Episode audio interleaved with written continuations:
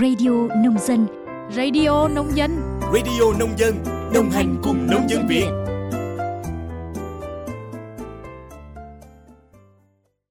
Biên tập viên Minh Quân và Minh Yến xin kính chào quý vị và các bạn thính giả của Radio Nông Dân. Quý vị và các bạn đang nghe bản tin Nhịp sống nông thôn mới. Bản tin hôm nay, ngày 25 tháng 11 năm 2023 sẽ có nội dung về sự kiện của Hội Nông dân trên toàn quốc và tình hình hoạt động sản xuất của ngành nông nghiệp.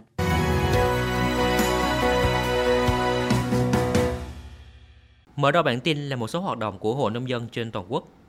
Vừa qua, Hội Nông dân thành phố Hà Nội vừa chủ trì tổ chức đoàn giám sát việc thực hiện chính sách tín dụng phục vụ phát triển nông nghiệp và nông thôn theo Nghị định số 55 năm 2015 và Nghị định số 116 năm 2018 của Chính phủ trên địa bàn thành phố Hà Nội tại Ngân hàng Agribank chi nhánh Hà Nội 2. Tại buổi làm việc, Giám đốc Ngân hàng Agribank chi nhánh Hà Nội 2, ông Lê Đình An cho biết, tính đến hết ngày 31 tháng 10 năm 2023, tổng dư nợ nông nghiệp, nông thôn tại ngân hàng là hơn 3.000 tỷ đồng, trong đó nợ xấu nông nghiệp nông thôn là 56,4 tỷ đồng.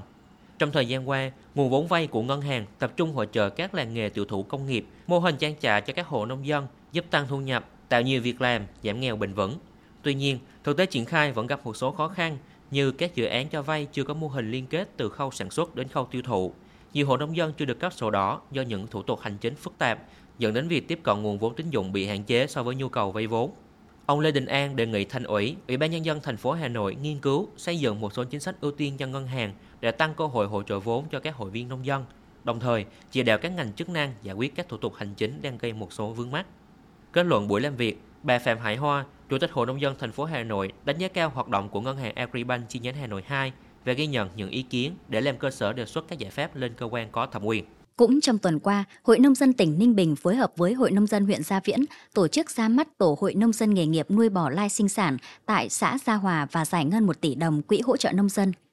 Dự lễ ra mắt có ông Nguyễn Minh Lộc, Phó Chủ tịch Hội Nông dân tỉnh Ninh Bình, ông Đinh Anh Dũng, Giám đốc Trung tâm dạy nghề và hỗ trợ nông dân Ninh Bình, Hội Nông dân huyện Gia Viễn cùng các hội viên nông dân xã Gia Hòa, huyện Gia Viễn. Theo đó, Tổ hội nông dân nghề nghiệp nuôi bò lai sinh sản tại xã Gia Hòa, huyện Gia Viễn được thành lập gồm 10 thành viên là cán bộ hội viên nông dân tham gia. Tổ hội hoạt động trên các tiêu chí cùng lao động, ngành nghề sản xuất, kinh doanh dịch vụ, cùng mối quan tâm, cùng sự chia sẻ, cùng trách nhiệm và cùng hưởng lợi. Mục đích thành lập Tổ hội Nông dân nghề nghiệp nuôi bò lai sinh sản nhằm thu hút các hội viên nông dân trên cùng một lĩnh vực kinh doanh sản xuất, giúp nhau học tập, trao đổi kinh nghiệm chăm sóc và phòng trị bệnh cho con bò. Qua đó, đẩy mạnh việc liên kết sản xuất và tiêu thụ sản phẩm, nâng cao thu nhập cho hộ dân. Đồng thời, hỗ trợ giúp đỡ hội viên nông dân nghèo phát triển kinh tế, nâng cao thu nhập, góp phần thực hiện có hiệu quả phong trào thi đua nông dân sản xuất kinh doanh giỏi, Tại buổi lễ, Ban điều hành Quỹ hỗ trợ nông dân tỉnh Ninh Bình đã phối hợp với Hội nông dân huyện Gia Viễn tổ chức giải ngân nguồn vốn thực hiện dự án nuôi bò lai sinh sản cho 10 hộ tham gia dự án với tổng số tiền 1 tỷ đồng, thời gian vay là 36 tháng. Chuyển sang một số thông tin nổi bật về nông nghiệp. Từ đầu năm đến nay, xuất khẩu các mặt hàng rau quả của Việt Nam đã lập kỷ lục với kim ngạch 5,2 tỷ đô la Mỹ. Đây là số liệu vừa được Hiệp hội Rau quả Việt Nam công bố. Với kim ngạch xuất khẩu ước đạt 5,2 tỷ đô, tăng 70% so với cùng kỳ năm ngoái. Nhóm rau quả lần đầu tiên dẫn đầu về giá trị xuất khẩu của toàn ngành nông nghiệp, vượt qua các sản phẩm chủ lực như gạo, cà phê, hạt điều. Hiện nay, Trung Quốc là thị trường nhập khẩu rau quả Việt Nam lớn nhất với quy mô 3,2 tỷ đô la Mỹ. Tiếp đến là Hoa Kỳ, Hàn Quốc, Nhật Bản. Trong nhóm rau quả, sầu riêng là mặt hàng có giá trị lớn nhất, chiếm khoảng 40% tổng kim ngạch xuất khẩu. Ngoài ra, các sản phẩm như mít, bưởi, nhãn, dưa hấu cũng có mức tăng trưởng từ 50 đến 200% so với cùng kỳ năm trước. Theo lãnh đạo Hiệp hội Rau quả Việt Nam, nguyên nhân giúp xuất khẩu rau quả bứt phá là nhiều quốc gia tăng mua hàng Việt Nam, đặc biệt là Trung Quốc. Ngoài ra, một số sản phẩm trong nước được cấp mã vùng trồng, đảm bảo nguồn hàng xuất khẩu. Cơ sở hạ tầng logistics được cải thiện, giúp giảm chi phí giá thành, tăng sức cạnh tranh. Trong thời gian tới, Bộ Nông nghiệp và Phát triển Nông thôn sẽ tiếp tục đàm phán để mở cửa cho một số mặt hàng như bưởi, dừa, chanh leo, sầu riêng và các thị trường mới tại châu Á, Bắc Mỹ và châu Úc. Bên cạnh tình hình xuất khẩu khả quan của rau quả, Tổng cục Hải quan cũng vừa cho biết lũy kế 10 tháng vừa qua xuất khẩu cá tra đạt hơn 1,5 tỷ USD. Tính riêng trong tháng 10 vừa qua, giá trị xuất khẩu của cá tra Việt Nam đạt 31 triệu đô la Mỹ, cao nhất từ đầu năm đến nay. Các mặt hàng xuất khẩu chủ lực là phi lê cá và một số sản phẩm chế biến khác. Về thị trường tiêu thụ, Trung Quốc là quốc gia nhập khẩu cá tra của Việt Nam nhiều nhất với quy mô gần 500 triệu đô la Mỹ, kế tiếp là Hoa Kỳ và các quốc gia EU như Đức, Hà Lan, Bỉ, theo Hiệp hội Chế biến và Xuất khẩu Thủy sản Việt Nam, Tháng 10 vừa qua là tháng cao điểm cho ngành dịch vụ, chuẩn bị cho các dịp lễ lớn trong năm nên người tiêu dùng tăng tiêu thụ các sản phẩm, trong đó có cá tra. Theo tình hình này, đà phục hồi của hoạt động xuất khẩu cá tra được kỳ vọng sẽ duy trì và tăng trong hai tháng cuối năm. Trong thời gian này, bên cạnh duy trì sản xuất, Hiệp hội cũng khuyến khích các doanh nghiệp nên tìm kiếm các thị trường mới tại Nam Mỹ, châu Á để giữ thế chủ động xuất khẩu. Từ nay đến ngày 27 tháng 11, người dân tại tỉnh Sóc Trăng và các địa phương lân cận có thể tham dự hội chợ xúc tiến thương mại sản phẩm ô cốp và đặc sản vùng miền Sóc Trăng năm 2023. Đây là hoạt động nằm trong khuôn khổ chuỗi sự kiện lễ hội Ốc Ông Bóc đua ghe ngo của tỉnh. Năm nay, sự kiện có quy mô 400 gian hàng, quy tụ 250 doanh nghiệp của tỉnh Sóc Trăng và các đơn vị đến từ khu vực đồng bằng sông Cửu Long, miền Đông Nam Bộ, miền Trung, Tây Nguyên và các tỉnh phía Bắc. Tại hội chợ, các gian hàng trưng bày nhiều sản phẩm nông sản đặc sản, đặc trưng, chủ lực, sản phẩm ô cốp của các vùng miền trên cả nước, giới thiệu những thành tựu kinh tế, văn hóa, xã hội của tỉnh Sóc Trăng và các địa phương có đơn vị doanh nghiệp tham gia hội chợ.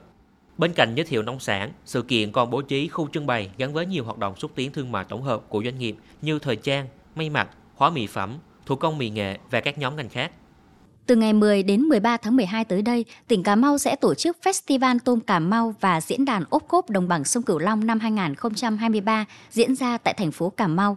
Trong lần đầu tiên được tổ chức, lễ hội dự kiến sẽ có nhiều sự kiện hấp dẫn, trong đó bao gồm không gian trưng bày triển lãm thương mại ngành tôm và sản phẩm ô cốp, Ngày hội ẩm thực thủy sản Cà Mau tổ chức tham quan du lịch, tham quan mô hình tại các vùng chuyên canh nuôi tôm trọng điểm của tỉnh và nhiều hoạt động khác.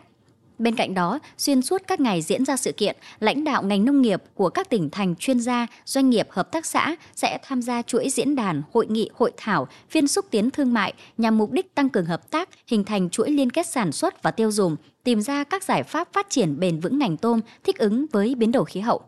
Qua sự kiện lần này, tỉnh Cà Mau kỳ vọng quảng bá thương hiệu tôm Cà Mau với các sản phẩm ô cốp của tỉnh đến du khách trong và ngoài nước, tạo điều kiện kết nối chuỗi doanh nghiệp ngành tôm nhằm chung tay thúc đẩy ngành tôm và sản phẩm ô cốp ngày càng phát triển. Sau đây là một số thông tin dự báo thời tiết xấu trên biển và một số khu vực đất liền. Theo Trung tâm Dự báo Khí tượng Thủy văn Quốc gia, từ ngày 25 tháng 11 đến sáng ngày 26 tháng 11, ở khu vực từ Thừa Thiên Huế đến Bình Định có mưa to đến rất to và dông với lượng mưa phổ biến từ 150 đến 250 mm, vùng tâm mưa có nơi trên 400 mm.